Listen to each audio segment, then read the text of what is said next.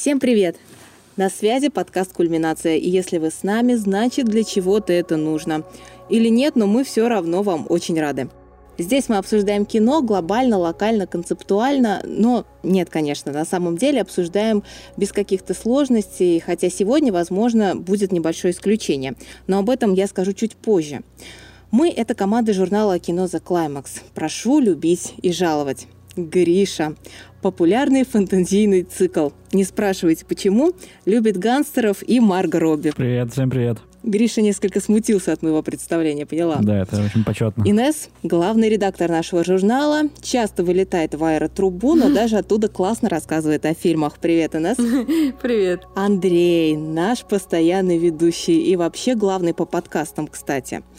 Пока еще не развращен авторским кино, но развращен Омском. Привет, Андрей. Всем привет из Омска. Извращенного Омска. Извращенного Омска, да. Артем, главный по Дэвиду Кроненбергу, по Дэвиду Линчу. Ну, вы поняли, главный по Дэвидам. Если вы восхищаетесь бумажным домом, он придет к вам, и это будет больно. Привет, Артем. Привет.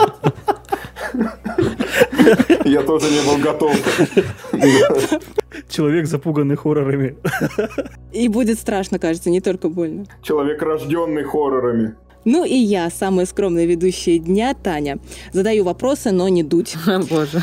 Так вот, почему я вначале сказала, что сегодня у нас, скорее всего, не получится просто? Дело в том, что сегодня мы обсуждаем фильм, который вышел в далеком уже 2001 году, но до сих пор над ним ломают головы бедные люди, которые его посмотрели, продолжают испытывать бурю эмоций после этого просмотра и ввязываться в тысячу споров по этому поводу.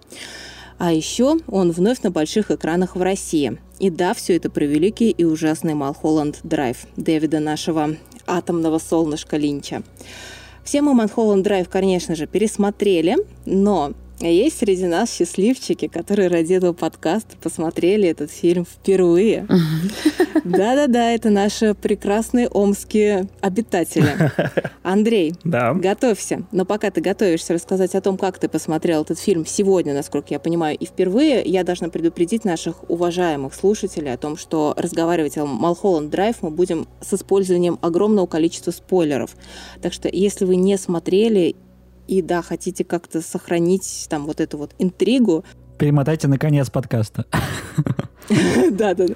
Нет, не слушайте нас сначала, послушайте потом, потому что потом будет гораздо интереснее.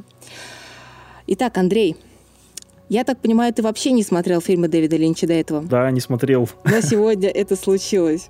Ну вот, давай, свои первые впечатления расскажи нам. Да, поздравьте меня. Как это в кругу этих э, анонимных алкоголиков говори- говорится? Меня зовут Андрей, и сегодня у меня я был... смотрел Линча. И сегодня у меня был первый линч. Здравствуй, Андрей, здравствуй, Андрей. Мы ценим, мы, мы ценим твое доверие, мы ценим твое признание. Мы понимаем, как это. А, Со всеми бывало. На самом деле я пытался уже смотреть Twin Peaks, но почему-то у меня как-то не складывались с ним отношения. Уходи. Э, То есть... Уходи. Андрей, мы тебя не понимаем. Да, из Твин Пикса посмотрел максимум три серии, и то, по-моему, третью до конца не досмотрел. И вот, видимо, какое-то проведение, что ли, даже сегодня пыталось э, меня отговорить смотреть Линча, потому что я какую-то часть фильма посмотрел. И заснул. Нет, у меня посыпалась, короче, куча звонков, какие-то там, не знаю, дела вдруг неотложные появились. И, в общем, вместо положенных э, двух часов, там сколько, 20 26 минут, я его смотрел порядка четырех часов с перерывами. Вау. Да, Это большая ошибка. Когда смотришь Линча, надо все выключать, потому что там и так сложно разобраться, а потом ты, когда выпадаешь хоть на секунду, такой, чего, кто, опять, У чего. Андрея непер- непереносимость линча у него. Андрей, ну ты хоть перед Линчем немного выпил? да, конечно. Ну хорошо. Мне ладно. кажется, Андрей после выпил много. И перед, и во время, и после. Прям перед Да, ним. да. Скорее, я скорее совместил э, возлияние и просмотр Линча. Возлияние звучит как... Ну так как Малхолланд Драйв? Мне показалось, что это будет что-то сравни... ср- э, сродни Тарковского, типа что-то заумное, что-то... Ну, просто вы так постоянно о нем рассуждаете, товарищи киноманы, что... Я думаю, ну, блин, пипец, я не осилю, мне будет неинтересно. Но на самом деле фильм интересный. Я, несмотря на то, что прерывался, как бы ни- нить сюжета, суть не терял. Ну, и что самое классное, я строил кучу теорий, пока смотрел этот фильм. То есть то, то мне казалось одно, там, то другое, то третье. Я пока, ладно, не буду спойлерить, там дальше, думаю, разойдемся со спойлерами. Ну и такая, как небольшое резюме, мне кажется, Малхолланд Драйв, он чем-то сродни с творчеством моего земляка, ныне покойного а, Егора Летова. Вау! Ого. Блядь, неожиданно. Я ждал все, что угодно, Андрей. Я сказал, что ты сравнишь его с чем-то. да, да. А я, если честно, именно этого и ждала. Я думала, кто там, кто там, сейчас он назовет какой-нибудь рок-стар. Ну просто, блин, мне кажется, вот ну, лич- лично мои ощущения такие, что этот фильм, его не нужно понимать, в смысле буквально, то есть не нужно особо следить за сюжетом, не нужно как-то там вот эти все подвязки сюжетные разбирать, а нужно просто плыть по волнам, ловить эмоции, которые дает этот фильм. То есть как раз вот то, что дает гражданская оборона. Это, это образы какие-то, это настроение, эмоции, ну, не скрупулезное следование за сюжетом. Ну, такое вот сравнение. А можно пр- противоставать? Я тебя расстрою, мы здесь как раз для этого собрали- собрались. Я выражаю протест, Андрей. Я уже протест, точка.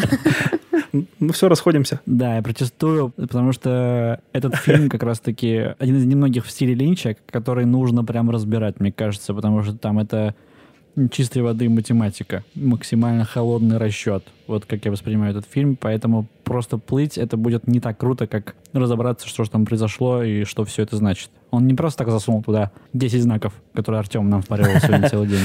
Ну смотри, я с тобой все-таки не соглашусь, потому что все равно э, мы воспринимаем все вокруг через призму своих, в, в основном своего опыта, да, в том числе и киноманского опыта. И вот, ну, мне, я посмотрел, мне показалось, что вот надо его воспринимать так. То есть э, эмоциями, чувствами, то, что мне, может, больше это присуще. Э, вот насколько я понимаю, тебе больше присуща как раз эта холодная логика, Ну, не знаю. ну, судя по прошлым подкастам. И ты вот воспринимаешь фильм как э, какое-то математическое решение, математическое уравнение. Там, может, Таня как-то по-другому воспринимает, Инесс по-другому. Ну, посмотрим, послушаем дальше. М, Холодная логика и расчет. Это как раз-таки то, что ну, у Нолана не получается. Сделать холодный расчет вместе с, с эмоциями и чувствами. А вот я даже не попрошу вас подраться сейчас, потому что, мне кажется, прав и тот, и тот в какой-то мере, потому что для меня, например, э, Малхолланд Драйв — это как раз вот это вот сочетание. А, И каждый зритель, как мне кажется, выбирает для себя либо следовать вот этому логическому пути, рационально воспринимать этот фильм, ловить все эти подсказки, про которые мы еще сейчас с вами обязательно поговорим, а, либо ловить эмоции. И действительно, правильно Андрей сказал, плыть по волнам, это вот прям вот с- с- со- украл у меня с языка. И тоже получишь, кстати, не меньше, мне кажется, эмоций, не меньше ощущений. Я даже больше скажу, мне кажется, Линч очень красиво это вообще показал, вот это состояние, когда ты не понимаешь, что происходит, но чувствуешь, и это основное, это главное, что вообще есть в этот момент. А когда, собственно, в Малхолланд Драйв две героини попадают вот в этот замечательный театр или клуб Силентио, который все, естественно, знают, а, и когда им там в открытую говорят, что музыка звучит, это фонограмма, и видим мы вот эту вот певицу, которая сначала поет, потом она падает, и оказывается, что она нифига не поет, и что это тоже фонограмма. Но пока ее слушают девушки, они плачут, и они чувствуют то, что она хочет передать. Хотя, кстати, я могу предположить, что они даже не понимают языка, на котором она поет. Я уверена, что они обе не знают этот язык. Вот, это то есть до них доходят именно ощущения, которые им передают, неважно каким образом это сделано, логично или нелогично, то есть вот естественно или неестественно с помощью фонограммы, все равно они это ощущают. Поэтому для меня, в принципе, Дэвид Линч — это всегда режиссер ощущений. Он тебе не столько историю рассказывает, сколько передает ее на чувственном каком-то уровне. Ты ее просто вот ощущаешь на кончиках пальцев. Тебе страшно, тебе, э, я не знаю, тебе как-то неловко, тебе радостно, тебе всегда по-разному с ним. Но ты именно это ощущаешь через э, вот органы чувств. Инесс, у тебя также, я так поняла? Ну, мой первый просмотр пришелся на девятый класс Малхолланд Драйва. Времена, когда я смотрела там давние фильмы Поляковского, типа «Мое лет любви» или «Реквием по мечте» Ароновский, и тогда же познакомилась с Малхолланд Драйвом. Это было, да, на уровне, тотально на уровне ощущений. Не, не, не, непонятно, но очень интересно.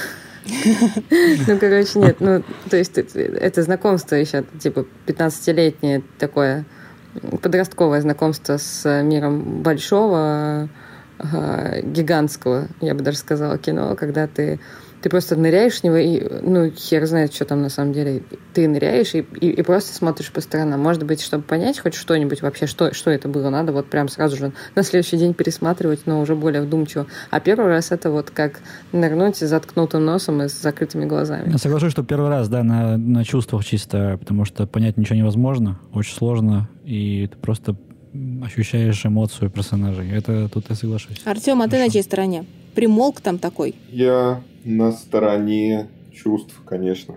Ну, для меня тоже, я тоже посмотрел первый раз его где-то в школе. Я даже помню, это была пятница, вечер. Это было РЕН-ТВ, то есть я смотрел по телеку, там привык к каким-то таким стандартным банальным триллерам, и тут происходит какая-то непонятная херь, но при этом, да, атмосфера затягивающая. Ну, конечно, я вот поддержу всех, кто зачувствовал, потому что там невероятная атмосфера, да, я повторюсь за вами, ты не понимаешь, что происходит, но чувствуешь. Но при этом, когда вот посмотришь интервью Линча, когда э, поймешь, как он относится вообще к своему творчеству, с каким теплом, то есть он рассказывает о своих фильмах, э, в том числе о Малхолланд Драйв, как будто про любимую женщину он с такой легкой улыбкой, с огнем в глазах. То есть это для него счастье и любовь, которую он вкладывает в это, и она заметна. В частности, в этом фильме, ну, этот фильм вообще там половина фильма про мечту вот этого идеального Голливуда. Там эм, я всем активно советовал разбор, никто его не посмотрел, но там много очень интересных деталей. Как они э, строили декорации там дома, в котором живет Наоми Уотс. То есть это такой типичная квартирка Голливуда 50-х. Там есть ворота Paramount Pictures. Там убрали эту табличку, но вот это все детальки, то есть там актрисы, которые играют там, которые играет ее соседку, которая играет там сумасшедшую женщину, это все типа э, актрисы золотого века Голливуда. То есть это все звезды. И, и вот таких деталек ты их можешь не знать, но все равно ты воспринимаешь и считываешь вот это какую-то любовь, трепетное отношение. Вот. И когда ты действительно начинаешь вырубаться, начинаешь как-то разбираться, то есть в чем-то я и с Гришей согласен, что ну, все равно тебе хочется разобраться. При том, что Линч, он всегда знаменит тем, то, что он никогда не объясняет свои фильмы. Ни в своих биографиях, книгах, ни в своих интервью. Он никогда не а, дает никаких пояснений, потому что он придерживается позиции, что после... Если надо объяснять, то не надо объяснять? Нет, не совсем. То, что... Свободная трактовка? Я, если сейчас могу договорить, то я тебе объясню. Нет, не сможешь. После создания произведения оно приобретает самостоятельную жизнь. То есть то, что ты в нем увидел, то и есть. Что там на самом деле вкладывал в него Линч, что он хотел рассказать, вообще насрать. То есть теперь Малхолланд Драйв, э, вот ты с ним один на один. Что ты там увидишь, все твое, забирай, дорогой. Что на самом деле хотел Линч вложить, хер его знает. Предположений много, но мы никогда не, не догадаемся, потому что, чтобы понимать фильм Линча, надо быть Дэвидом Линчем. Может быть, он просто хотел показать сцену секса двух красивых девушек, и все, и просто подводил к этому весь фильм мы не угадаем. Ради этого все это придумал? Конечно. Почему нет? Слушай, ну а кое-что он про Малхолланда все-таки сказал. Когда его спрашивали, что это наверняка как, ну, типа, просто кадры из сна. Ну, журналисты его спрашивают, типа, это же, ну, там же нет сюжета, это же просто рандомные кадры из твоего сна, и он, он сказал, что нет, это логичное кино с прямым повествованием, с прямолинейным прямым повествованием. Ну, кстати, да, про Малхолланд Драйв... какие-то пояснения он дает. Не, ну вообще про Малхолланд Драйв это, наверное, один из самых его объясненных фильмов, то, что его настолько с вопросами типа, а что там вообще за херня происходит, что он даже выпустил 10 подсказок, вот, которые печатались на DVD-диске во вкладочке вот, которые вроде как должны что-то объяснить, но опять-таки все эти 10 подсказок все трактуют по-своему. Да, кстати, это очень странные вопросы. Я тут э, просто узнала, что не все вот из нашей команды вообще эти вопросы видели, точнее подсказки видели и слышали. Я это все, все к чему? Может быть, мы сейчас как-то вот попробуем их отгадать, вот как каждый ответит. Кто, кстати, вообще не слышал про эти подсказки и не видел их никогда? Я слышала, но не, не видела. Слышал, но не видел тоже. Вот, то есть у нас три человека, как минимум, не знают, что там. Но догадываемся. Ну и мы с Артемом, которые знают, но фиг знает, как на них ответить, честно говоря. Давайте мы сейчас попробуем немножко. Я как раз вот сейчас найду эти подсказочки. И мы с вами про них по ним пройдемся. Первая подсказка Дэвида Линча. Обратите особое внимание на начало фильма. По крайней мере, две подсказки появляются до титров. Что мы видим до титров? Ложиться спать. Танцы. И, и танцы, да. Все правильно. Да, там танцы, и вот я в этих танцах заметил, что там одна из пар, она ссорится. О, как глубоко копнул. Вот Ой, этого я, кстати, да, кстати, это я даже не заметил.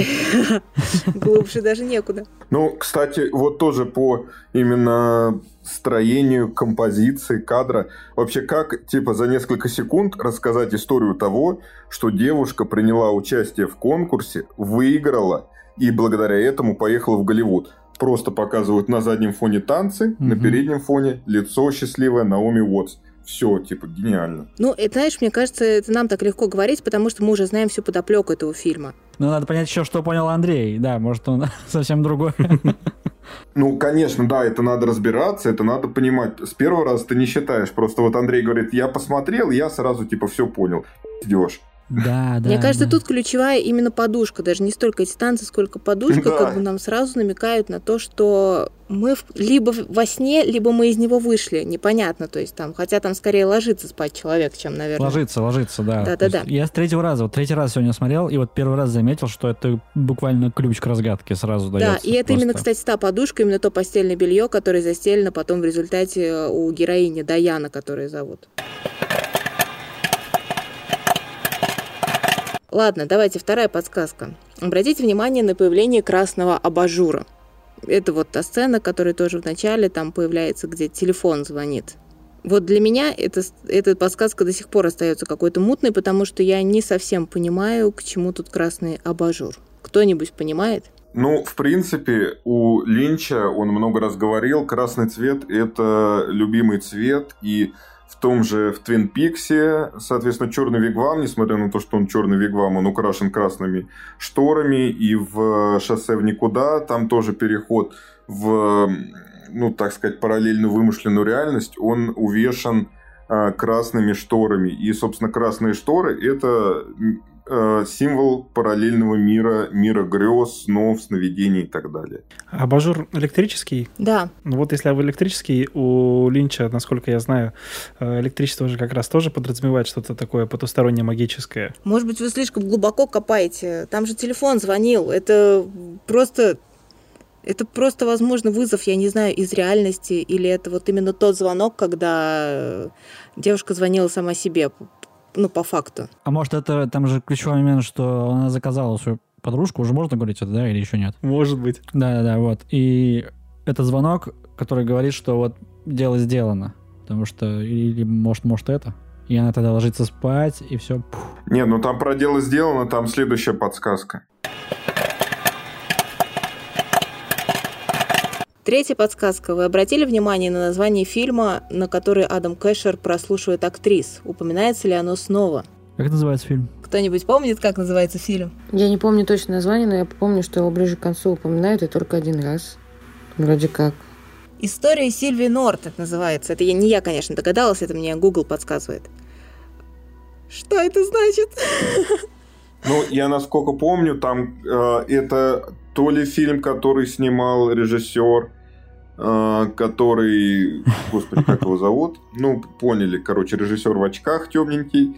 Адам его зовут. Адам Кэшер. А- Адам, да. Да, куда они взяли одну, взяли вторую. А, ну да. Ну, короче, это фильм, который снимает, и в конце, по-моему, там упоминается, когда вот он уже сошелся с Камилой, э, по-моему, он снова упоминается в контексте того, что это он его снял. Нет, по-моему, там не упоминается. По-моему, Камила снимается как раз в этом фильме. Упоминается только, что героиня Наоми Уотс не прошла прослушивание на главную Да. роль. Да, да. А прошла вот. Камила. А прошла Камила. Ну да, все логично. Ну туда. Прошла Камила, она не подружилась с режиссером, типа, но вот с Камилой она подружилась. Как раз в тот момент, когда она поняла, что, ну, типа, что все, не варит. И в этот момент она сидит напротив Камилы и видит, как а, режиссер приобнимает ее и планирует а, объявить ей их предложение. И под, параллельно еще подходит одна из девушек, которая ранее пробовалась на роль в этом фильме, но только в гипотетической реальности героини Наоми Уотс она подходит и Мгм. целует Камилу. Где она сходит с ума из-за этого. Тоже Потом- блондинка. Откуда вы взяли, что героиня Наоми, персонаж Наоми не прошел на эту роль? Просто я это вот что вообще вот в- не помню абсолютно. Она об этом прямым текстом говорит, э, когда они разговаривают за столом. За столом на праздничном ужине в самом конце, когда она приезжает по определенному адресу на А, да, Она рассказывает вот этой своей бывшей домоправительнице, ну, бывшей в Мгм. другой реальности. да, да, да, да, да, да, да, все вспомнил. Мгм. Она не бывшая, она никогда и не была. Она рассказывает матери режиссера, сочувственно хлопающей ее по ручке. Коко. Коко, короче, да. Коко, да, кстати, зовите меня Коко просто. Это мать, мать, мать режиссера. Да, она сочувственно хлопает ее по ручке, а Наоми Уотс в этот момент э, истерично говорит, вот, я выиграла конкурс, и я поняла.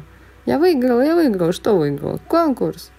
Я пошла. Ну, а во сне уже меняется это, где она на самом деле крутая, ее берут в фильм. Ну, давайте, давайте по порядку. Мы Давай. потом расскажем, если кто-то слушает, откуда взялось вообще слово сон. Если кто-то слушает, как плохо это звучит. Слушают, слушают. Фишка в том, что просто это очень... Мы сейчас, если скажем, то это будет непоследовательно. Давайте разберемся с подсказками и потом поговорим про сон. Давайте. Если вы это слушаете, помашите нам ручкой. Подмигните нам глазиком. Пишите нам в комментариях, как вам Малхолланд Драйв. Да-да-да. Окей, давайте ра- разберемся с подсказками Линча. Еще несколько осталось.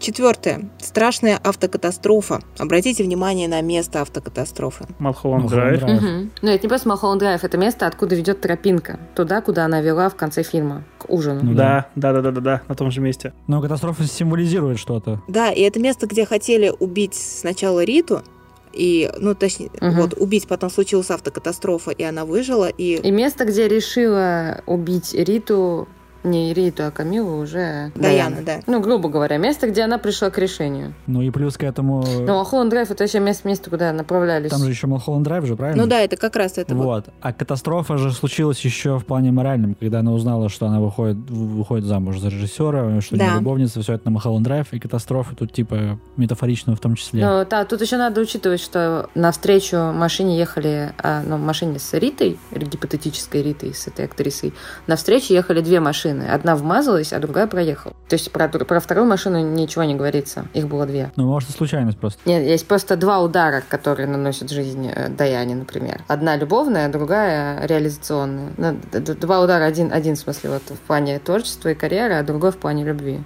И побеждает, конечно, ее побеждает и убивает любовный момент больше, чем момент с карьерой. Да, да, да. Тот самый, который врезался в машину. Другой проезжает мимо.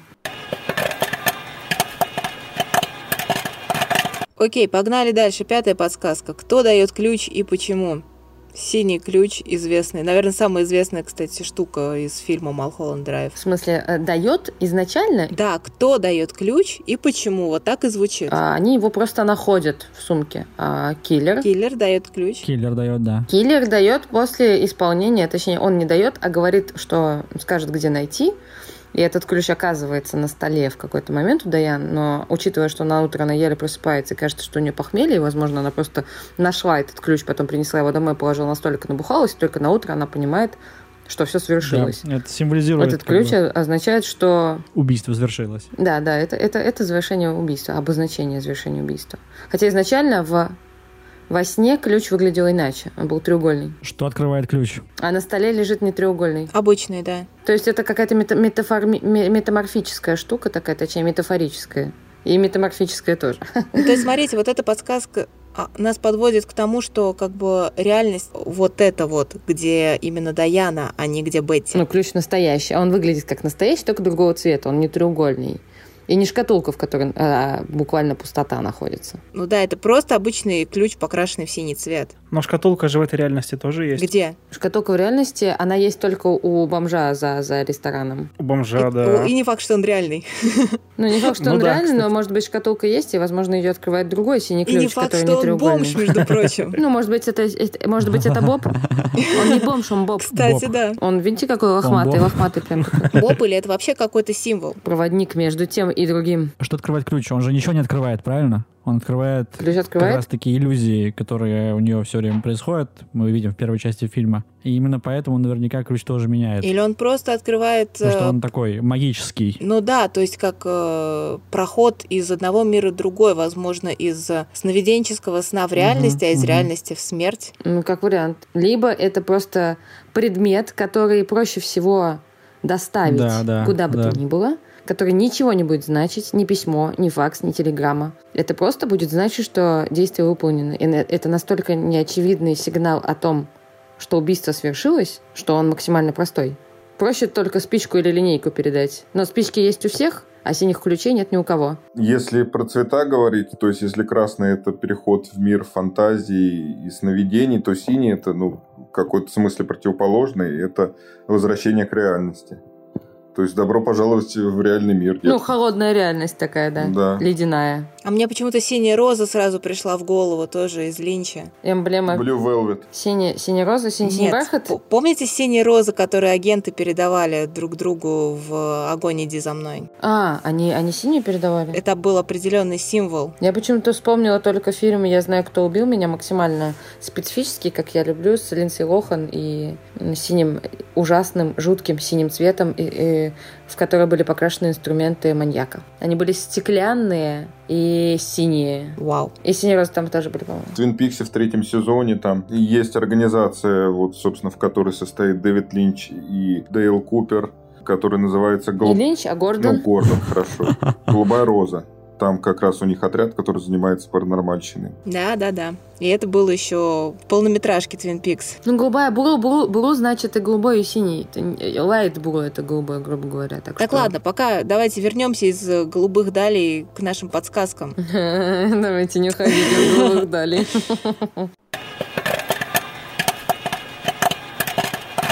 Шестая подсказка. Обратите внимание на халат, пепельницу и кофейную чашку. Ну, это, я так понимаю, тоже относится уже к Даяне, когда она в таком в раздробленном уже состоянии находится у себя в этой вот грязной квартирке. Кофейная чашка... А, подожди, кофейная чаш, чашка, это же... Обратите внимание на халат, пепельницу. Пепельница фосфортопьяна. Это другая подсказка, мне кажется.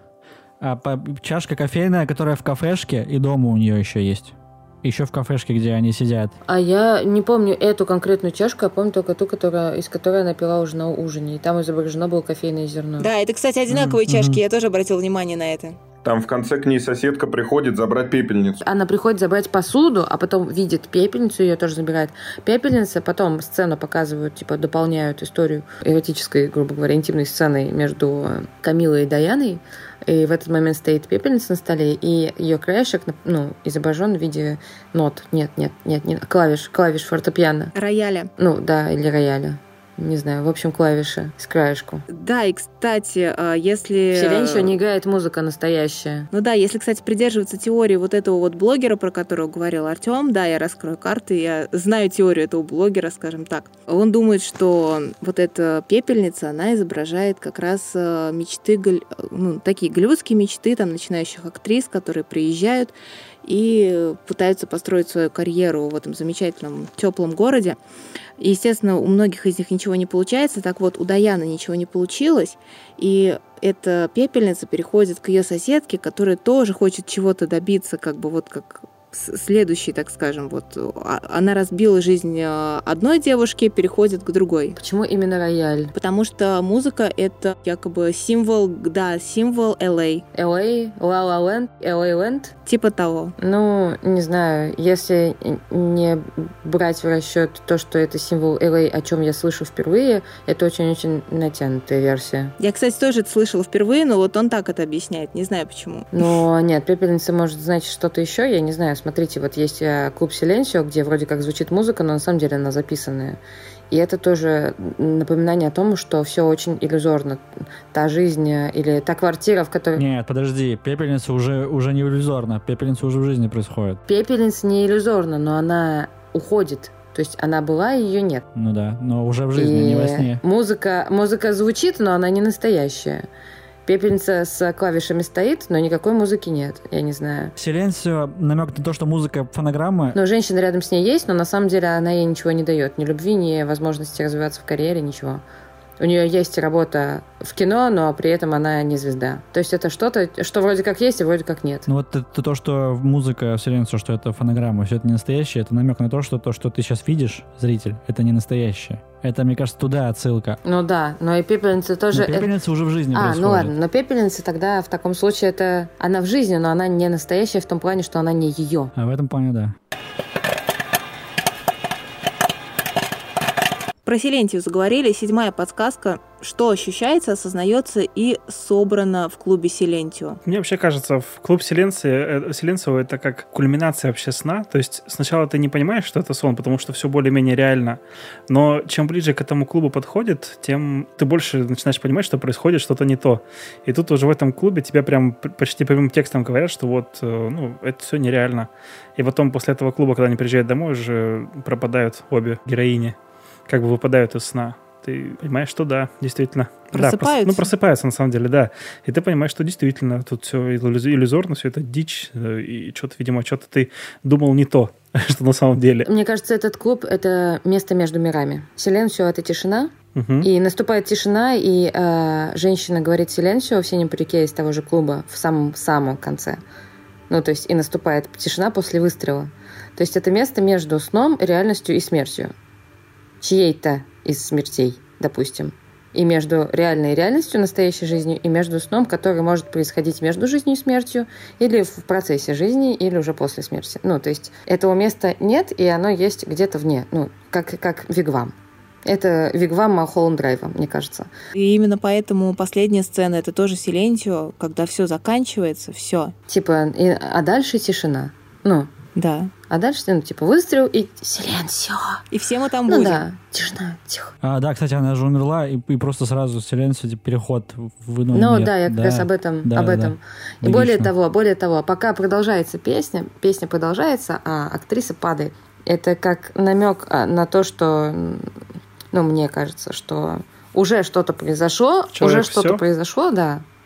А музыка все еще играет, ну и песня все еще продолжается, и можно все еще плакать. То есть она может все еще играть что-то, представлять себе что-то, но ну как бы уже все закончилось каким-то образом. Ну, в ее голове или, или, или уже каким-то образом либо отношения закончились, либо в ее голове что-то закончилось, либо карьера, не успев начавшись, закончилась, потому что у нее сразу пошли второстепенные роли и без вариантов. И ревность, и неуверенность. А может, музыка продолжается для всех, а для нее уже нет, типа, она все, а музыка идет дальше. Или так. Типа она пыталась петь, но ее роль, она вот как бы закончилась на середине. Как и в жизни Даяны, ее роль в ее жизни закончилась на середине жизни. Ты будешь лежать в деревянном Макинтоше, и, для, и в твоем доме будет играть музыка, но ты ее не услышишь, да? Да-да-да. Я не знаю, откуда эта цитата, извините. Не будем об этом. Не помню. Возвращаясь к разбору блогера, мне понравилось. Там, э, ну, он несколько по-другому вообще все преподносит. Опять-таки, неизвестно, насколько правильно, но идея интересная, что, в принципе, фильм – это определенного рода высказывание про актуальную нынче проблему. Это Харасмент. Харасмент. Да-да-да, харасмент. Правильно, спасибо за слово. Что, в принципе, фильм – это высказывание про харасмент. И то, что некоторые актрисы... То, то, что большинство актрис через это проходит, но при этом кто-то из них остается на плаву, а кто-то не остается. И в этом плане клуб Силенсио – это как раз то место страха. То есть, Силенсио все знают, но молчат. Актриса падает, но при этом музыка продолжает играть. Вот. И там много таких... Типа она не выдержала, она не выдержала, а но все остальное, все все равно кино, кинопроизводственный процесс идет. Да, да, да. И там еще много всяких деталек, я сейчас все не упомню. Но, например, опять же, возвращаясь к месту, а, где произошла автокатастрофа и где а, главную героиню встречает Камила, а- она ведет ее в дорогой э, особняк, который представляет счастье Голливуда. Это пик Голливуда, богатая, счастливая, успешная жизнь. Но она ведет ее тайной тропинкой сзади. То есть она приходит в этот мир, ну, Через задний вход. не прямой дорогой, не к главному входу, а через задний вход, ну, достаточно очевидная аллюзия, типа через постель. И она ее ведет, но при этом сама успешно там обосновалась, а для другой актрисы, которая пришла через тот же задний вход, это не сработала карта. И она там э, как раз есть э, сцена, когда Наоми Вотс начинает рассказывать Коко про то, как она старалась, там пыталась, и Коко ее так, э, там камера прямо акцентирует, как Коко ее так похлопывает утешительно по ладошке, типа «я тебя понимаю, мы все через это прошли». Да, и в фильме это... Истерично. Она, она очень а, она срывающимся голосом рассказывает, как будто она кричит миру, она пытается что-то сказать, э, она, она прям... Ее даже как будто бы и об этом и не спрашивали. На самом деле, мне кажется, когда говорят, что вот э, какой-то там автор, ну, не знаю, творец, ладно, условно, творца возьмем, да, когда говорят, что творец вот э, создал какое-то высказывание, Ну, может быть, да, но мне кажется, творец, он просто творит то, что ему в голову приходит, а там вы уже интерпретируете, как хотите. И вот э, и Артем так хорошо сказал, что Линч, когда говорит о своих произведениях, он как любимой девочке говорит, да, улыбается. То есть, ну, он воспринимает это, мне кажется, немножко по-другому, не как высказывание. А там вот эти все блогеры, они просто хотят при- как-то примазаться. Да, но чем лучше творение, тем больше всяких штук можно найти. Это же, ну... Две стороны. То что, то, что он вкладывает любовь в фильм, это не значит, что он там не доносит какой-то идеи, мысли. Может быть, мы ошибаемся, может быть, блогер ошибается. Мне кажется, это интересная идея. То, что, опять-таки, это, с одной стороны, как вот э, наша мекка клаймакса по поводу фильма «Однажды в Голливуде», что это признание в любви э, Голливуду. Также это приз... Признание в ненависти тоже. Да, это, да, да, да. То, что это, с одной стороны, Линч описывает всю красоту Голливуда, все э, великолепие, но при этом и темные стороны Голливуда в плане вот, э, да, захода в дорогой особняк через задний вход. И, собственно, там сцена с кафе, с этим бомжом, монстром, непонятно, что это вот примерно то же самое, как начало, господи, «Синего бархата», когда сначала показывает камера красивые цветы, потом камера углубляется. Зеленая трава, да. Да, зеленая трава, а там всю эту землю съедают червяки и жуки. И здесь примерно то же самое, что за... Но здесь я красивого Голливуда не то чтобы увидела, если честно. Вот прям чего-то прекрасного, куда хочется поехать. Здесь есть мечты о красивом Голливуде, но нет реальности. Мечты, да, да. Я- ну да, но это не, не то все еще. Здесь скорее какой-то грязный Голливуд. Я, кстати, с, с Артемом соглашусь очень сильно, потому что я, когда вот этого блогера тоже изучала его теорию, я тоже обратила на это внимание, на харасмент. И, кстати, надо сказать, что э, у Линча брали интервью какое-то, и в одном из них э, спросили, а как э, вам история с Харви Вайнштейном? На что Линч очень загадочно улыбаясь сказал, хорошо, что об этом начали говорить, хотя э, там что-то типа того, что, Все знали давно. ну, это звучало и раньше, но хорошо, что сейчас это звучит громче. Да-да-да. Что-то вот, э, Хотя я об этом целый фильм снял. вот ну не типа прям того, фильм, да. не весь фильм И- об этом, на самом Нет, деле. на самом деле там это действительно просматривается. дело. и я даже, когда, например, смотрела, для меня немножко по-другому было. Я смотрела, наверное, с психологической точки зрения, и мне всегда казалось, что а, и Бетти, там, например, и Рита — это один человек на самом деле. То есть показаны просто две ипостаси человека. Темная, естественно, это Рита, которая себя еще не осознала. А, И светлая это Бетти, которая приезжает с такими наивными мечтами. И все у нее получается, и все замечательно. есть Она же. хорошая актриса, она верит в себя, она хочет помочь бедному там человеку, вот это вот все. А потом она встречается с Голливудом, с вот этим страшным, я не знаю, бомжом, вот этим непонятным человеком, который просто поглощает ее на самом деле. И Когда она признается в любви Рите, она э, как бы готова продать себя, продать действительно там свою душу, свои наивные мечты на то, чтобы там заработать роль. То есть она объединяется с вот этим вот темной стороной себя, и э, вот, может быть, в момент как-то как раз Силентио вот это объединение окончательно происходит, и все переворачивается. И получается, что эта реальность э, злая и жестокая, и вот эта темная сторона, ее, она ее поглотила и ее уничтожила в итоге. И ничего нет. Я не уверена, что, что в Бетти Даяне была темная сторона изначально. История в том, что Даяну нам показывают уже как э, а, официантку в кафе придорожном. Такую немного грубую, как она говорит, когда приходит к ней соседка, как она говорит с Коко, как она вообще в принципе разговаривает. Это не милая, приятная, улыбчивая, вежливая девушка. Это типа, ну отбитесь от меня наконец уже, типа. Или да вы заебались. Слушай, но мы же ее видим уже после определенного жизненного опыта. Уже сломленная. И, но я уверена, что она из, ну, как бы, э, фишка, Но да, в том, уже- что она уже сломленная. но сломленная. это не значит, Это что у нее была сломленная, темная да. сторона. Если есть темная сторона изначально, и с ней можно каким-то образом работать, это, ну, можно соблюсти какой-то баланс. Человек полностью в нее не погружается. Если темной стороны изначально не было заметно, то сломать человека гораздо проще. Ну, это не то, что темная сторона, это один человек в разные, в разные периоды своей жизни. Да, в начале там просто весь фильм, он и, и просто, там вся картинка, все, все идеализировано, когда ее встречает там а, вот эта пожилая пара, там все... Это не картинка, это сон. Это не сон, нет, это... Это мечты. Или это работа подсознания? Подсознание, мечты, работа, представление, но это не Нет, реальность. ну, опять-таки, мы можем спорить, э, просто э, одна из теорий в том, что... Ладно, или реальность 7 дней и вся остальная жизнь, всю остальную жизнь. Семь дней ну, такой реальности, и, и все это закончилось. Если это была реальность, то она длилась максимально мало. И та, и та, и та часть – это и сон, и реальность, то есть, но глазами главной героини. То есть, вначале там, возможно, все не так сладко, но э, она создает иллюзию, то есть, не то, что это прям совсем все вымышленно, нет, но она видит так, что там просто ее встречает сладкая пожилая пара, которая говорит ей максимально шаблонные фразы. А, и они настолько от нее в восторге, что они едут еще и полчаса хихикают над тем, какая она волшебная. Она вот попадает в эту квартиру, которая представляет из себя воплощение Голливуда. И да, она попадает на прослушивание, и мгновенно просто там все сразу собрались. То есть, ну, э, таких прослушиваний вряд ли бывает. Что... Кстати, извини, извини, Артем, я тебя перебью на секунду. Давай. Во сне, как она получает роль? Получает роль через э, нечто, ну, проявление сексуальности какое-то. Ну да-да-да, фактически опять-таки, да. Это тоже аллюзия в эту сторону. Самое интересное, да, что это какое-то дичайшее переигрывание, они сосутся, уже зажимаются, там, тискаются и так далее – она совершенно иначе. И, Не и, иначе, а так, как получила роль Камилы в жизни. Не знаю, насколько лучше, но она дома... Не-не-не. А, она иначе... Стоп! Я говорила, что она совершенно иначе и репетирует эту сцену дома. Это настоящая Бетти, которая а, к, типа стремится к мечте.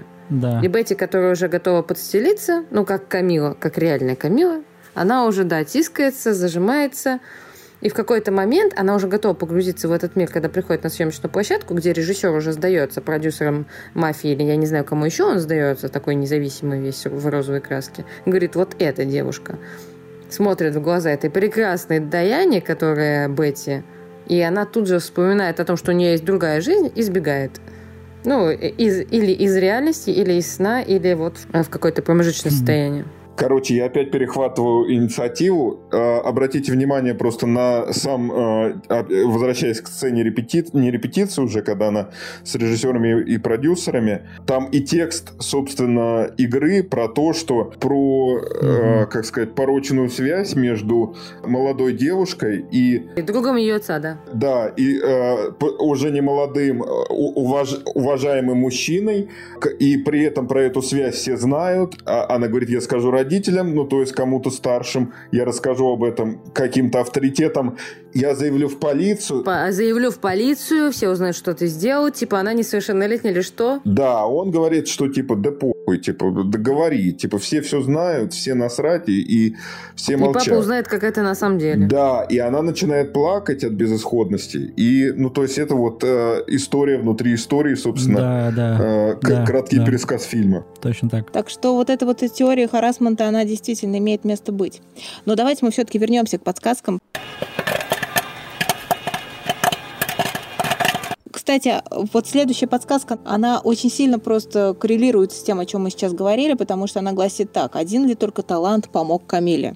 И как мы это выяснили? Нет. Нет. Камила выглядит как дьявол, я должна сказать. Да, она как да, женщина-замануха. Да, да, да, она, она... Дьявольски красивая. Она типа в этот момент окончательно, а я понимаю, что это именно приманка такая голливудская, точеная, ну да, вот красивая, губы, черный волос, ногти. всегда красный, красный всегда, прям даже когда она спит, когда ей снилось и что-то, и она проснулась и повторяла Селенсию, Селенсию, а продолжала какие-то слова из этой песни и говорила, что нам надо в 2 часа ночи, блин, поехать в клуб, вот в этот, в Селенсию. Она была с красными губами. Да, я тоже обратила внимание. Она проснулась в помаде. Ну, суть в том, что, в общем, она выбирает черный и красный, и в тот момент, когда она наклоняется к Даяне у машины, когда Даяна еще не вышла из машины, ее куда-то привезли, она говорит, почему вы остановились, что вы задумали? И водитель ей говорит, и какой-то левый человек на пассажирском сидении справа от водителя, ниоткуда, непонятно откуда, зачем-то там взявшийся, зачем, кроме водителя и женщины, кто-то еще в такси, непонятно. Они говорят, что это сюрприз, дверь открывается и склоняется темноволосая такая, вся в черном, с красными губами, такая женщина-вамп, говорит, а вот и я. Ням-ням. И в этот момент начинается ад. Mm-hmm. Личный ад для Даяны с этой тропинки. Девятая подсказка. Говорит нам о том, что нужно обратить внимание на происшествия, окружающие человека позади Винкис. Но это, видимо, имеется в виду вот этого вот Черного человека. бомжа Боба. Бомжа или чувака из ресторана? Из Ну, помните, помните, какие-то какие парни, парни сидели, я не помню, кто они, но они были не детективами, там, и не, не продюсерами, и не мафией, а просто вот два парня болтали. Одного звали Дэн. они, они болтали точно. в кафе, и парень сказал, что у меня дважды повторяется один и тот же сон. Да. Когда ты стоишь у стойки, ты смертельно напуган. Я вижу человека, этого человека сквозь стену. Я понимаю, что ты смертельно напуган, напуган именно вот его видом. Это он, типа, на тебя наводит ужас. Не выходит из кафе. Он, я, я пришел, чтобы справиться с этим страхом, с, с этим сном. У него абсолютно полная тарелка. Он заказал там, типа, я не знаю, английский завтрак, там, омлет, бекон и еще что-то. Он уходит из кафе, когда тарелка все еще полная. Он не поел, он пришел туда бороться с чем-то. Он не хочет есть. И они выходят из кафе, все еще идут за, рестор... ну, за это кафе, за, за, за, за один угол, за другой, и все. Этот парень, который рассказывает про сон, он падает э, в- без чувств, потому что он видит, якобы видит или видит на самом деле того человека, который наводит ужас. Или он умер, кстати. Мне кажется, он вообще погиб. От ужаса? Он умирает от страха. Он, его не существует вообще-то, если что. И мы же понимаем, что это сон. Он не вписан в сюжет вообще, но это э, как бы вставочка такая про сны и про смерть. Но он появляется в тот момент, когда Даяна заказывает э, Камилу.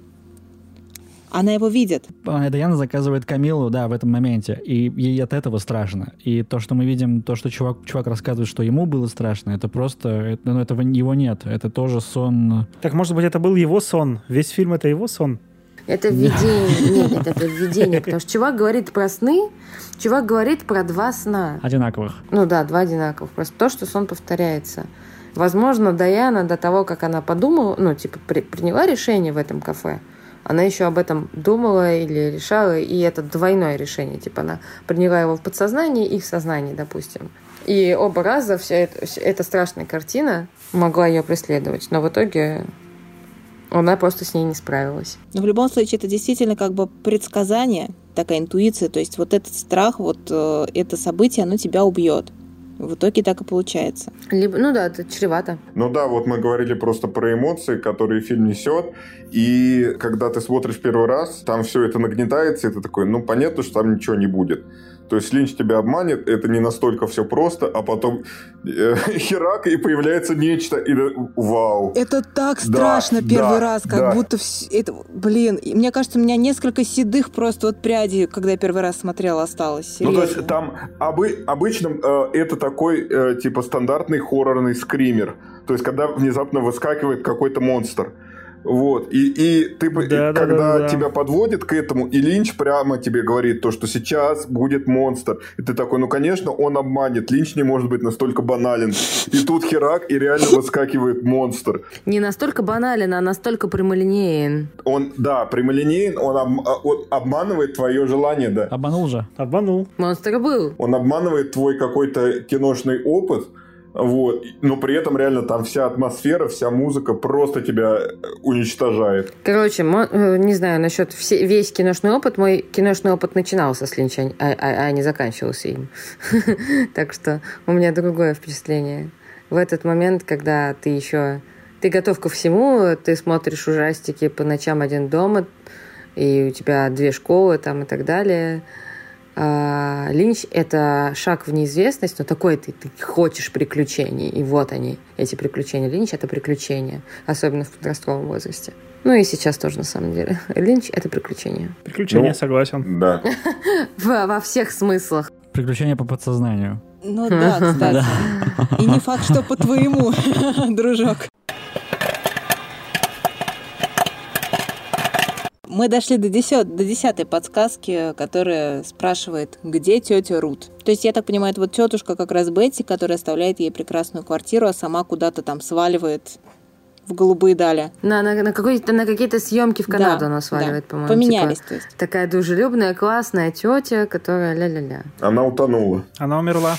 Она умерла. Она была вообще? Когда она умерла, она оставила деньги, какие-то деньги, чтобы Даяна поехала в Голливуд и что-то там сделала. Да, но в любом случае она не была такой классной, как в этом сне, который видит Даяна. То есть она не была какой-то там обладательницей шикарной квартиры, как минимум. При этом она говорит, моя тетя Рут, вот здесь связи, там деньги. Она не говорит про маму и папу. Есть вероятность, что была только тетя Рут в принципе.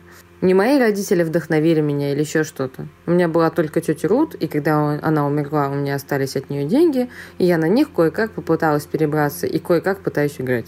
Навязанная иллюзия о том, что вот это сладкая жизнь. Хотя на самом деле она могла быть более успешной в роли официантки.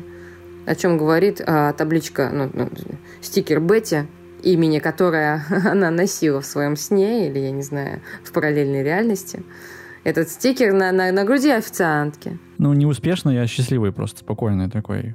Да, с кучей чаевых, так скажем. Суть в том, что да, они с официанткой меняются местами, но... А вы слышали теорию, что она проститутка? Бетти или... Ну, Бетти Даяна. Да, что она работала проституткой. Не слышала. Нет, оригинальная, которая живая. Этот чувак, киллер каком-то моменте мы видим, что он сутенер. Почему? А почему? Киллер сутенер? Нам показывают это. В смысле, где, в каком? А, да, он с девчонкой общается и говорит, что вот мне надо там. Но он не сутенер, мне кажется, он просто общается с проституткой. Не-не-не, он был сутенер. Он, да, он было, тусует было, было, с сутенером. Да. И он, и, и она с ним, с ним знакома. И есть теория, что она приходилось ей даже так подрабатывать еще в Голливуде, не только официанткой. Может быть, кстати, а вот это очень интересный образ э, да, да. вот этого киллера странного. Это вот когда он ходок ел с какой-то девицей э, без лифчика. Он вышел как будто на парковку за рестик, ну не за рестик, за кафеху. Они ели бургер, ну, не бургер, а хот-доги. Да, да, да, да, да. И он что-то, он что-то общался с девушкой, и она говорила, ну, да, вот так вот, или то ли он кого-то там не нашел. Не, не... Он искал Риту, он как раз спрашивал, не было там темной девушки. Риту, Риту или Риту Б, ну, там. А это мы не знаем, он просто спрашивает. Вот, кстати, вот эта вот ключевая тоже фраза, которая проходит через весь фильм, вот эту девушку. Вот эту девушку. Он спрашивает там девушку да, с темными да. волосами. А, точно, с темными как бы волосами. Нет, эта девушка, эту фразу, которую она заказывает. Тогда получается, что не Бетти Даяна, а Рита Камила могла быть там. Ну, может быть. Более того, она могла быть там не из-за денег, а потому что она воплощение пороков Лос-Анджелес. Возможно. Пороков в плане, она говорит, она заявляет, они, ее сейчас жених а, за столом, значит, а, за ужином после съемок успешного фильма, гипотетически успешного, заявляют о помолвке, ее тут же целует какая-то девушка, напротив нее сидит ее вот почти что бывшая любовница, и она во все это втягивает почти что свою бывшую любовницу с уже умершими мечтами о Голливуде. Она может быть кем угодно, чем угодно. Она может быть готова на что угодно. И, и не только ради денег, власти или возможностей. Ну, не знаю, там просто... А вот этот вот киллер, что это вообще за такой странный персонаж, как вам кажется? Вот особенно вот эта странная сцена, где он там разносит пару маленьких квартирок, да, как-то абсолютно нелогично. Я ржал в голос просто, когда эту сцену смотрел. Ну, надо же быть настолько не... Это, что, это, это, это же любовник, любовник и нет, жена? Нет, нет, нет, нет, надо, нет киллер. Надо же быть настолько неудачным, киль, неудачливым киллером, чтобы, э, вкладывая пистолет в руку жертве, застрелить случайно, ранить случайно через, там, через стенку другого, другого человека. Ну, смотрите, мы, мы видим киллера просто так, да, вне контекста в первый а раз. режиссер-то во сне, он все потерял. Он вообще все, у него жена ушла. Во сне он потерял. Ее сон — это мечта о том, как бы могло быть, потому что тогда она получает все и получает в том числе Риту Камилу, а режиссер, который ее забрал у нее и не да. дал ей главную роль, он страдает. И в случае, когда... Он теряет все, еще хочет ее на главную роль. Он не просто... Он не хочет ее на главную роль, он влюбляется в нее. Он, да, люб... он звучит романтичная да, да, музыка 60-х, он повор... оборачивается, видит ее, он в нее влюбляется, он не просто хочет главную роль, он хочет быть с ней, он хочет ее.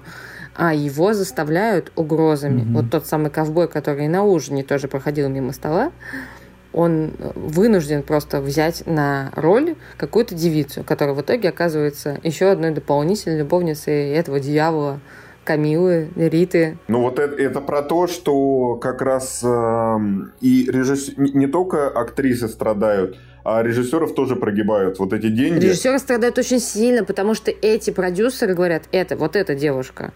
И один из продюсеров или эта мафия, они сидят и плюются этим эспрессо, блин, как уебки. Просто убить их хочется. Ублюдки, мать твою.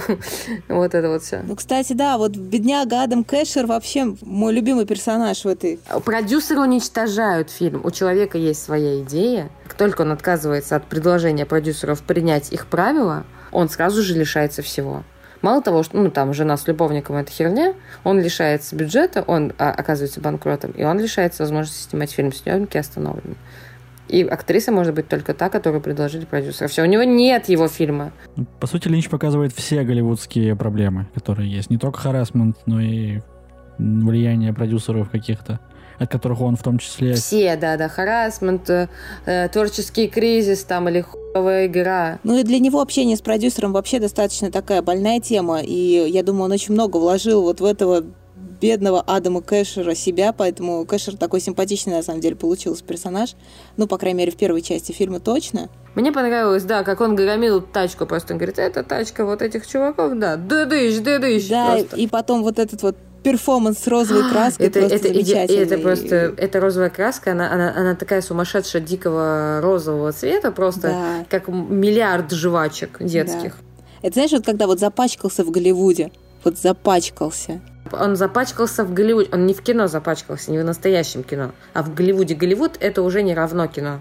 В 2001 году уже когда наступил новый век, новый тысяч, ну, и, и там, там тысяч, не тысячелетие, но там, да, и, и в том числе. Э, все боялись 2000 года, а в 2001 уже наступил новый век. В 2001 году Голливуд и кино это уже не равно. Был старый Голливуд, был новый Голливуд, и все, закончилась та диктовка, которую Голливуд на, на, навязывал миру. Ну, век авторского кино, видимо, вот таким образом знаменуется. Он запачкался, он хочет из этого выбраться. Он запачкался специально, чтобы просто выказать свое мнение или фи, или Давайте, пока мы далеко, далеко не убежали, я просто очень долго держу в себе этот вопрос. А вот говорили про ковбоя. Помните, когда он встретился во сне с режиссером, а, ковбой сказал, типа, вот э, если ты сделаешь правильный выбор, ты видишь меня однажды, но если ты сделаешь, типа, неправильный выбор, то ты увидишь меня дважды. И потом после этого он появляется же два раза, получается. Один раз вот на этом званом ужине, да, э, у режиссера в доме, а второй раз он появляется, когда говорит, Даяна, проснись. То есть что-то, наверное, сделано неправильно? То есть это же не просто так было сказано. Да, да, да, да, да, да, да. Я, я, я, ты сейчас сказал, и я поняла, что я заметила его оба раза, и когда он заглядывал да, к ней да, в комнату, да. и когда он проходил мимо стола, ну, типа он прошел во время ужина, и я, и я так боялась невнимательно смотреть фильмы, я понимаю, что я, я очень-очень постаралась быть гораздо более внимательной, чем обычно. Ты говоришь это, да, это неверный выбор, и вот этот момент, Дайан, проснись, и, и, и, и все, вот когда уже на ужине она понимает, что все-все, совсем все.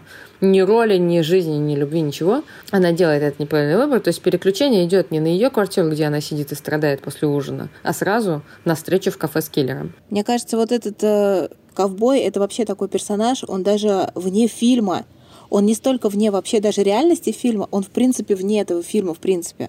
Потому что... Как будто он единственный понимает, что происходит там вообще из персонажей всех. Он тот карлик, карлик из Twin Peaks или вроде того, или тот пожарный высоченный, он, он проводник. Да, да, да, он, да. Он именно выключает проводник. электричество, когда уходит со встречи с режиссером. Оно загорается, когда он приходит. Да, и здесь знает. И, кстати, еще вот обратите внимание... Он не просто понимает, он может заправлять этим всем. Он внутреннее божество, грубо говоря, кинематографического Голливуда. Ну да, он, может быть, какую-то судьбу даже олицетворяет. Или что-то типа того потому что, обратите внимание, у него, по-моему, сбриты брови, так же, как, например, у одного из персонажей «Шоссе в никуда». Джигана. Боже, что? Господи, боже ты мой. Нет, как в «Шоссе в никуда» у чувака, понятно. Да, который тоже был такой проводник, который звонил и говорил какие-то основополагающие вещи. А еще вот это я выцепила у Антона Долина в рецензии на Малхолланд Драйв. Э, он обратил внимание на то, что как раз вот этот ковбой — это такая насмешка над э, тем, что Линч всегда предъявляет за символизм, за какой-то, за слишком такой напыщенный, может быть, его очень много. И в каждом, в каждом, в каждом, понимаешь, вот в каждом там образе его мы вот уже сами ищем какой-то символизм. А ковбой, в нем нет символизма. То есть, когда звонит секретарша Кэшеру и говорит, поезжай э, там к ковбою, и он еще там угорает с ней, говорит, что мне что, может быть, там шляпу надеть и э, сапоги, да? Согласен. А когда он приезжает на ферму, он реально видит чувака в этой шляпе, в этих сапогах. Он реально ковбой.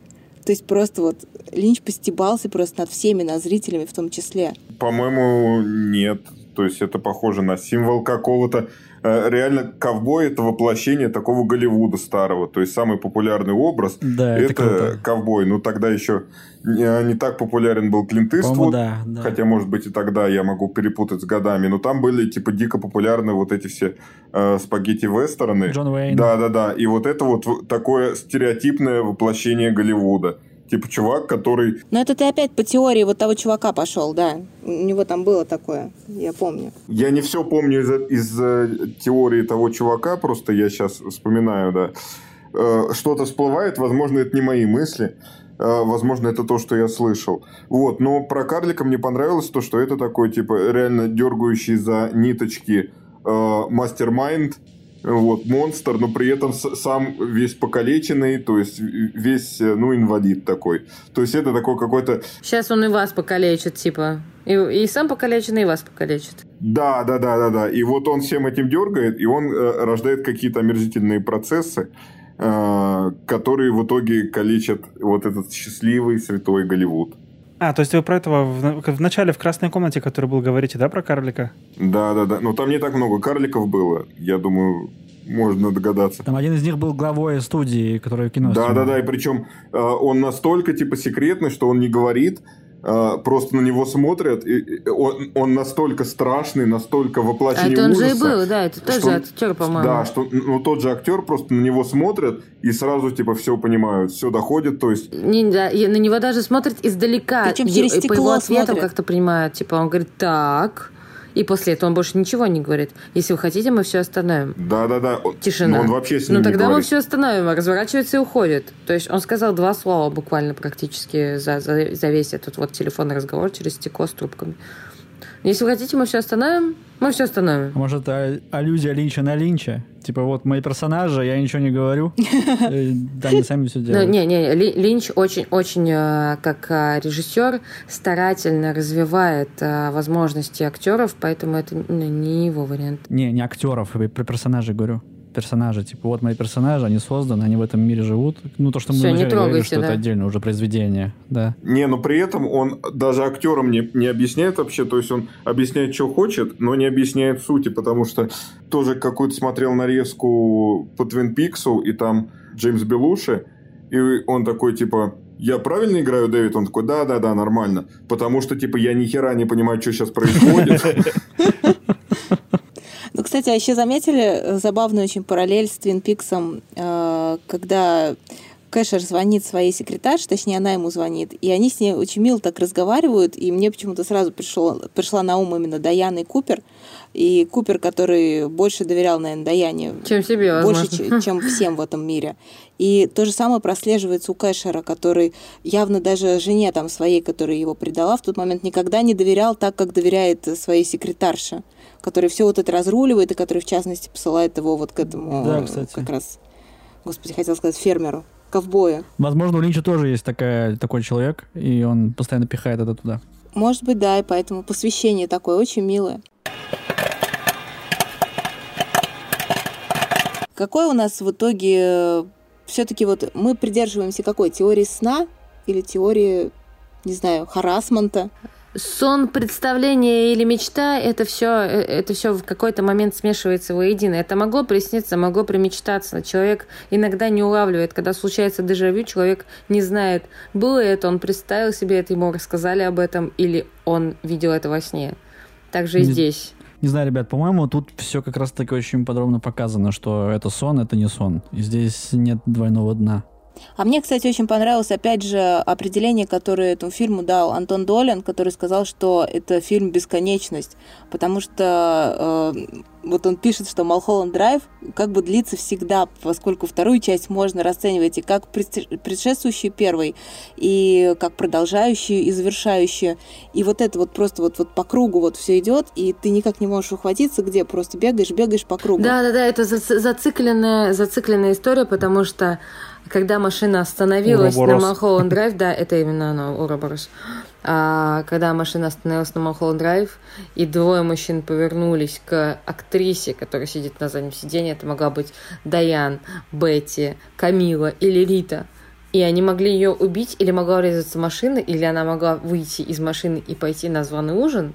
И каким-то образом это в конце концов выводит ее на следующую дорожку. И следующая дорожка, она закольцовывается обратно на эту, эту машину, на этот автомобиль, на Малхолланд Драйв.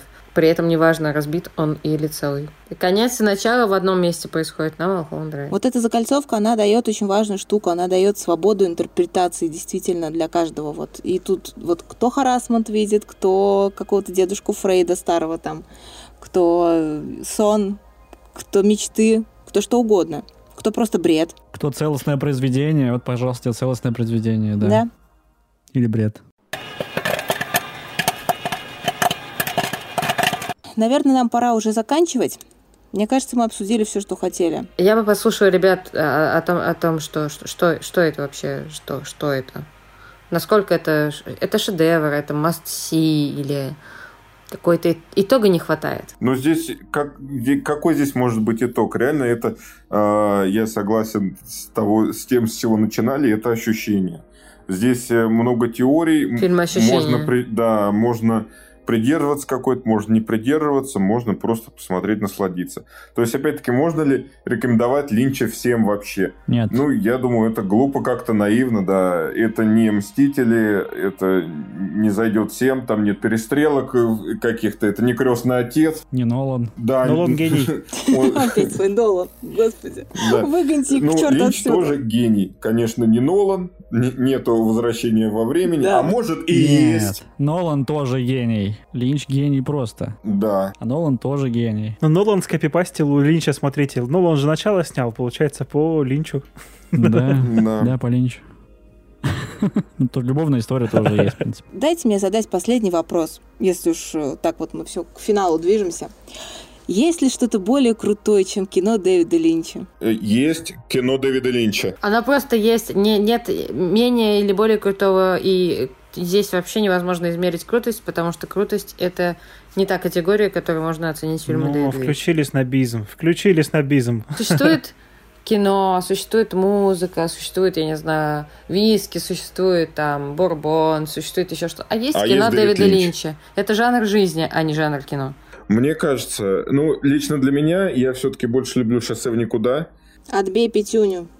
Мой любимый фильм. Да, ну, это Линч. Uh, у него все хорошо, все по-своему. Вот, и у него есть очень разные фильмы, кардинально разные. То есть у него есть простая история, которая реально простая история. Никаких... А вы знаете, что это его любимый фильм? Да, своих, да, да, да, да. Никаких подтекстов, никаких карликов э, танцующих, ничего. Просто чувак едет на газонокосилке через всю страну. Так ты к своему брату? Да, едет через всю страну. А это же реальная была история, по-моему. То есть, по-моему, об этом писали в газетах, и после этого Линч увидел, услышал, снял. Гриш, Андрей, я знаю, что вы скажете. Круче бывает только Нолан. Нет, нет. Меня не причисляй к фанатам Нолана.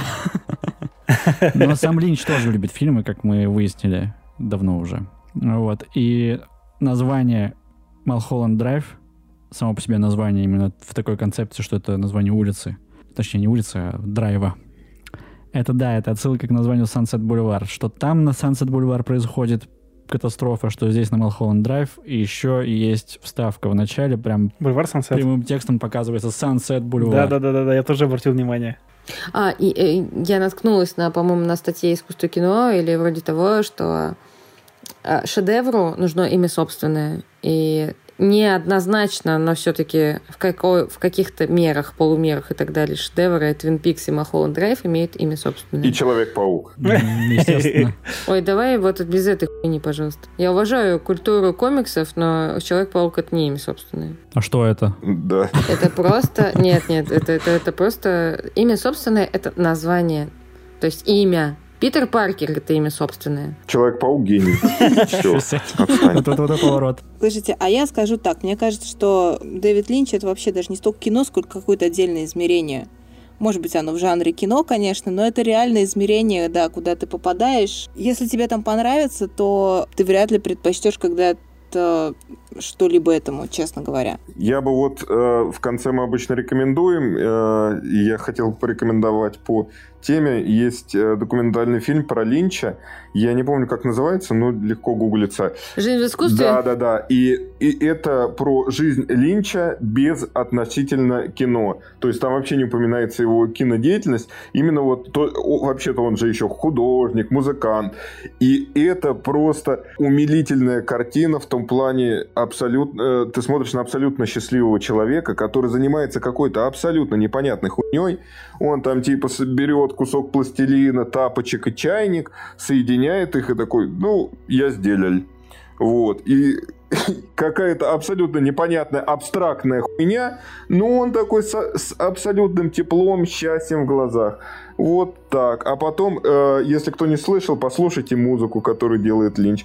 Тоже абсолютно какая-то жуткая, непонятная электронная хуйня, но он тоже от этого кайфует. Это человек, который кайфует от всего, что делает. Он не смотрит ни на какие какие-то идеалы, какие-то вот, э, я не знаю, не пытается быть на кого-то похожим. Он делает то, что ему нравится. И поэтому как раз вот замечательная история, когда в него впихнули, собственно, фильм «Дюна», который до сих пор считается самым неоднозначным в его карьере, потому что из него хотели... Однозначным? Э, э, ну, нет, не, неоднозначным, потому что... Однозначно снят не Линчем, потому что Линч свое имя оттуда постарался стереть. Ну, да-да-да-да-да. Короче, хотели сделать новые «Звездные войны».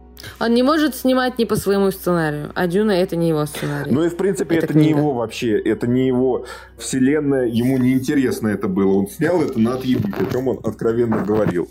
То есть... Мне, он, жалел. Да, он, он э, собирал день... Но он снял это, чтобы снять «Бархат». «Шоссе в никуда», да. Нет, «Синий бархат» он, он собирался снять потом. Ну, ради этого. Ладно, короче, да, он собирал деньги, и когда фильм провалился, он такой, да вообще насрать. Типа, мне не было интересно. Мне же не хотелось. Да-да-да.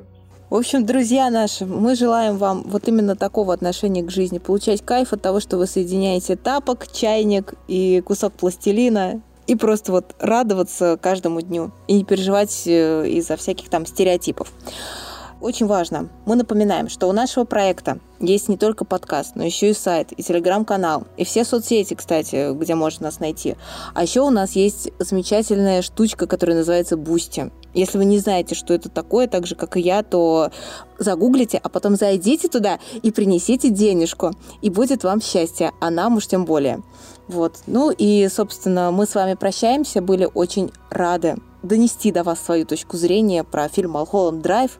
А, и, как говорит один из э, как раз героев этого фильма, гасите свет. И читайте «Комнату снов» Дэвида Линча. Это лучше, чем интервью или документалки про Дэвида Линча, пожалуйста.